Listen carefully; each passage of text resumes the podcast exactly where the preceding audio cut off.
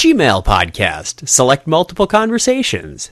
This show is a proud member of Friends in Tech at friendsintech.com.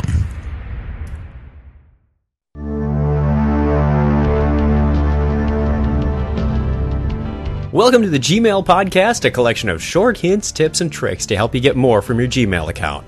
I'm your host, Chuck Tomasi. Thank you for joining me today. If you're listening to this by clicking directly on the icon at the website, consider subscribing for free to get the show automatically delivered to you. Just download Apple iTunes and go to chuckchat.com. Click on the image that says Subscribe iTunes next to the Gmail podcast banner. It's quick, free, and easy. Here's a quick tip how to select multiple conversations with just two mouse clicks. To check a range of conversations from the index, check the checkbox next to the first conversation, then hold down the Shift key while selecting the last conversation. If you're familiar with selecting a range of cells in a spreadsheet, this is very similar. Automatically, Gmail will highlight and select all the conversations from the first one to the last. Again, check the first conversation, hold down the Shift key while selecting the last conversation.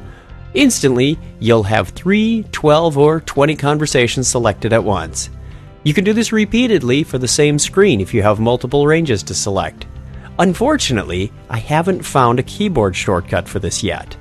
Once the conversations are selected, you can label, archive, delete them, or any other regular action that you perform on one or more conversations.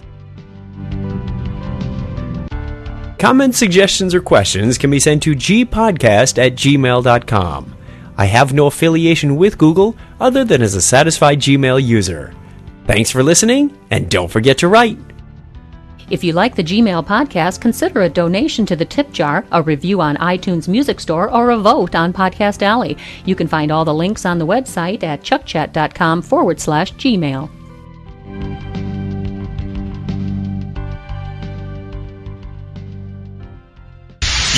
Gmail. You've got Gmail. Farpoint Media, powered by Podango.